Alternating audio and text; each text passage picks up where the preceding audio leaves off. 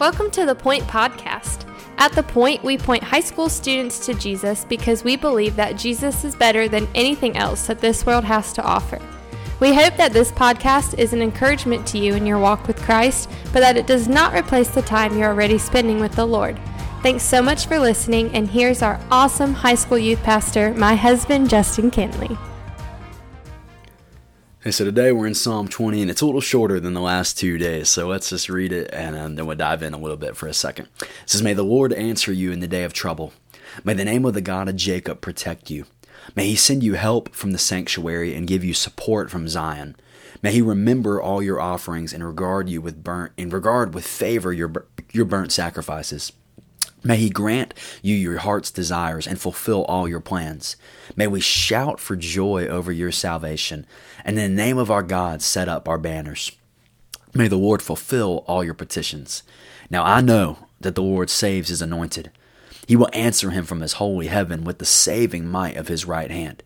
Some trust in chariots and some in horses, but we trust in the name of the Lord our God. They collapse and fall, but we stand upright. O Lord, save the king. May he answer us when we call. And this is one of my favorite Psalms here.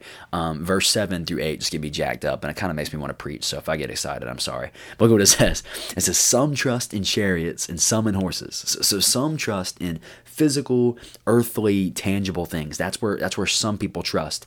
But we, the people of God, we trust in the name of the Lord our God. The, the chariots in verse 8, man, they collapse and they fall, right? Th- those things will fade away, but we rise and stand upright. Man, some trust in chariots and some in horses, but we trust in the name of the Lord our God. And so the question's simple here, man, and it's funny, we've been asking this a lot throughout the Psalms, but it's it's interesting to me, interesting to me how repetitive some of these Psalms are in some of their major themes. And the, the question to ask is simply this, man, where is your trust at? Right? Where is your trust at? Is your trust in the Lord? And is it in what the Lord can do? Or, man, is it in physical, tangible, earthly things? And that's not saying physical, tangible, earthly things are not bad, right? I mean, I mean, me and Courtney, we have uh, two cars, we have a house. Like, I'm not saying those things are, are bad and then, and then of themselves are evil. I'm just saying, where is my ultimate trust at? And I think David would stand up and declare here, man, your ultimate trust should be in God. And this is what's so cool is just to provide a little resurrection perspective for us.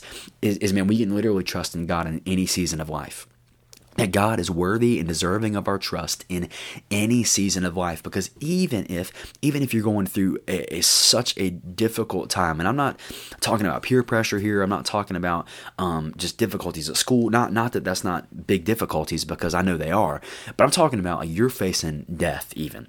You're facing the epitome of, of suffering where where death is on the horizon. Even then you can trust in God because Jesus was raised again from the dead right?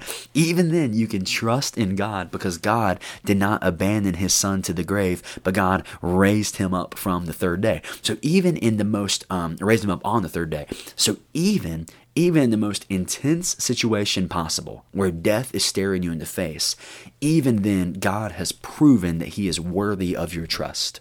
So, so if He's, uh, let me just ask you this: if He's worthy of your trust when it comes to life and death, then goodness gracious, is he not worthy of my trust in my finances?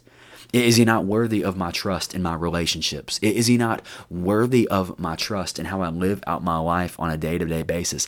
If, if God can be trusted with my death, trusting that he's going to raise me up again just like he did his son, or Jesus says, I'm the resurrection and the life. Whoever believes in me, even though he or, he or she may die, they too shall live. If God is faithful to do that, then man, I should be willing to trust him in literally every season and every situation of my life.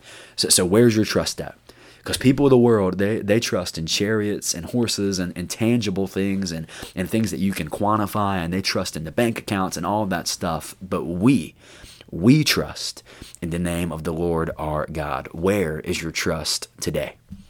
Thanks so much for listening. The Point is a ministry of First Baptist Church Indian Trail for high school students.